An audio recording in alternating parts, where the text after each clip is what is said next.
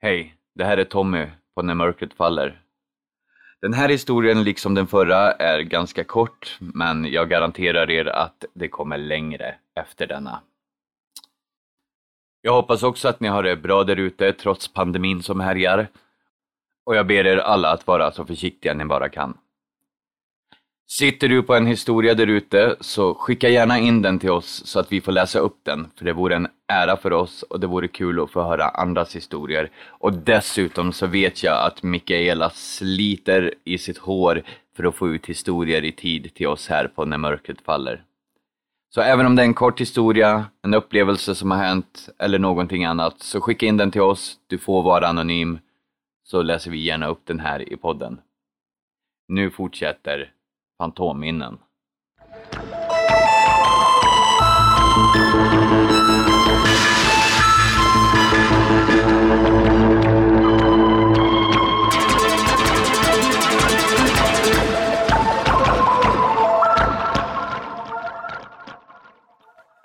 Agnes historia.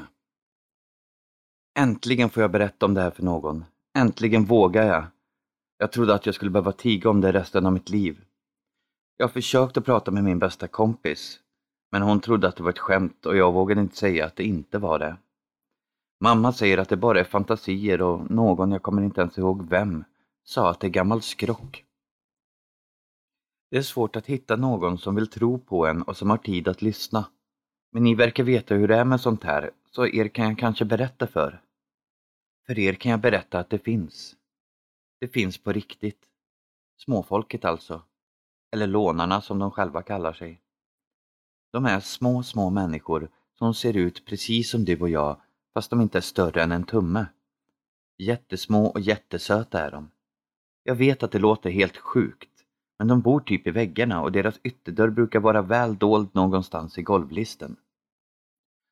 De tycker inte själva att de är små och tycker inte om att bli kallade småfolk. De tycker att deras storlekar är normala och att det är vi som är stora och klumpiga. Alla märker ju att det försvinner saker ibland hemma. Man tror precis att man vet vart man har lagt den där kammen till exempel. Men när man ska ha den så ligger den inte längre där man är helt säker på att man la den. Så man letar och letar men kan inte hitta den där jäkla kammen. Till slut har man letat igenom hela huset och vänt upp och ner på allt men ändå inte hittat den. Så man går igenom hela proceduren en gång till och hittar den fortfarande inte. Sen plötsligt ligger den där man först trodde att den skulle vara och där man har tittat 22 gånger redan. Och då börjar man tro att man är sjuk i huvudet. Men det är man inte. Det är de, lånarna. De lånar saker som de tycker att de behöver och lämnar tillbaka dem när de är klara. De är uppfinningsrika och tänker på sitt sätt och ifrån sitt perspektiv. Den där kammen till exempel kan bli en utmärkt stege. En penna kan bli till en bro och en knapp en lagom stor frukostbricka. De är ju så små att våra småsaker får en helt annan betydelse för dem. Så ja, de lånar och uppfinner och sedan lämnar det tillbaka. I alla fall för det mesta. Det händer nog att de behåller saker som ingen verkar sakna. Om man känner till småfolket och misstänker att de lånat något som man verkligen måste ha tillbaka jättefort, så lägger man bara en sax i fönstret och ber snällt att få tillbaka sin grej. Då brukar den snart dyka upp någonstans fullt synlig man borde ha sett den om den legat där hela tiden. När man får tillbaka sin pryl måste man tacka artigt och respektfullt. Om man inte gör det är det inte säkert att det funkar nästa gång. För småfolket blir skitsura om man är inte är artig. För då blir det lånekalas som gör livet asjobbigt för de kan bli riktigt dryga och grymt jobbiga om de tycker att de blir dåligt behandlade. För det mesta ser man inte till dem. Man märker bara att de är där för att en saker kommer och går på ett konstigt sätt. Man kan höra dem stöka runt i väggarna, men man tror att det är råttor. Och ibland hör man dem prata, fast dovt avlägset så man tror att det är grannen, för det är lyhört eller vad det nu heter. Men jag har faktiskt sett den. Ni tror säkert inte på mig, ingen annan gör det, men det är faktiskt sant. Jag är 15 år nu och det var kanske fyra eller fem år sedan det hände. Men jag vet att det var på riktigt och inte en dröm eller fantasi. Jag vet det, oavsett vad alla tror så hände det. Jag är en storstadstjej, född och uppvuxen i Stockholm och jag hade ingen koll på folktro. Det finns inte en chans att jag kan hitta på något sådant. Vi hade precis flyttat in i en ny större lägenhet eftersom jag hade småsyskon och jag trivdes jättebra där. Stora ytor, blanka golv och gammalt hus. Det fanns massor av små konstiga utrymmen där. Inbyggda små skåp, hyllor under taket, ja, jag vet inte vad sådana heter, men man kan typ ställa små prydnadssaker på dem och de bildar liksom en kant runt hela rummet. Massor av sådana där små detaljer som man aldrig ser i nya hus och lägenheter. Jag var nöjd med mitt nya rum och jag gillade min nya skola jättemycket. Men det var mycket som hände och mycket som var nytt och i början hade jag lite svårt att sova. En natt smög jag upp och ut i köket för jag ville ha ett glas mjölk och några kakor. Jag trodde att jag kanske skulle kunna sova bättre efter det. Jag vet inte varför jag trodde det egentligen, för jag kan inte minnas att jag var speciellt hungrig. I alla fall satt jag där med min mjölk och två kakor när jag plötsligt kom ihåg att jag glömt att ta fram ett sådant där underlägg. Nu var duken alldeles mulig och mamma skulle titta så där uppgivet och trött på mig imorgon bitti. Jag borstade och borstade för att få bort de där avslöjande smulorna när jag blev medveten om ett annat ljud. Det prasslade och liksom skramlade omkring inuti köksväggen alldeles intill mig. Hjälp råttor, tänkte jag, för jag avskyr råttor. Men så blev en liten öppning i golvlisten synlig längst inne i hörnet och någon rörde sig ut på golvet. Jag var så rädd att det skulle vara en råtta att det tog en stund innan hjärnan registrerade vad det faktiskt var. Det var så osannolikt overkligt att skallen inte ville registrera och erkänna vad mina ögon såg, om ni fattar hur jag menar.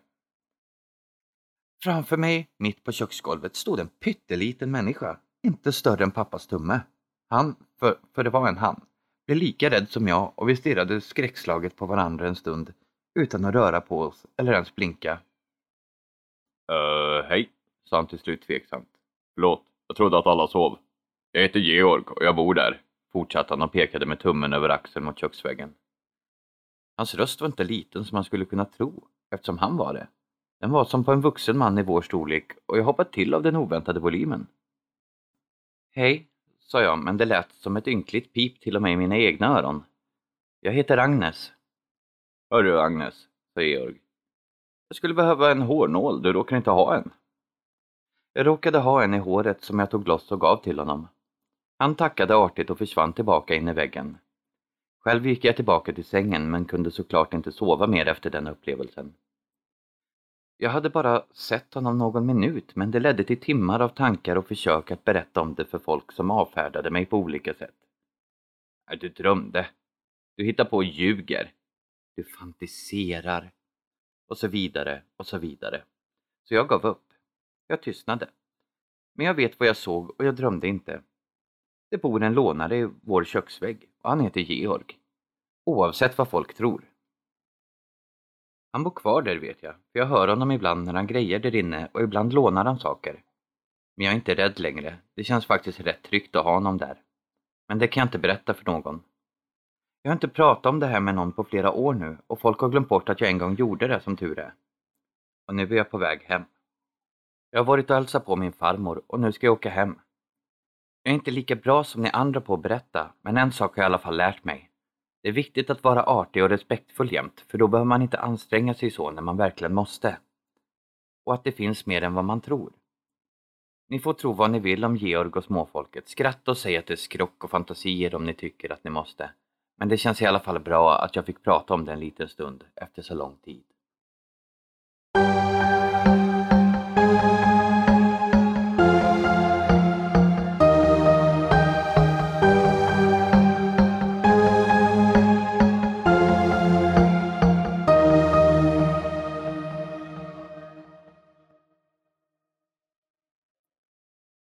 Mellanrum Både Herman och Iris skyndade sig att försäkra Agnes om att de inte alls skrattade, varken åt henne eller småfolket.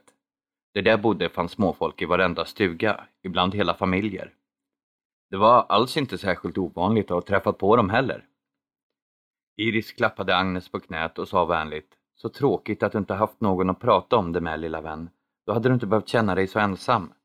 Men nu har du oss alla och ingen av oss tvivlar på dig. Carolina nickade och la till att de faktiskt läst om knepet med saxen i fönstret på Facebook, att de provat en gång och att det faktiskt fungerat. Agnes log stort och såg ganska lättad ut. Mattias och Herman gick till restaurangvagnen och kom tillbaka med kaffe, juice och smörgåsar till oss alla och det var den godaste frukost jag någonsin ätit. Vi försökte få betala för oss men både Herman och Mattias vägrade bestämt att höra talas om någonting sådant, så vi gav upp.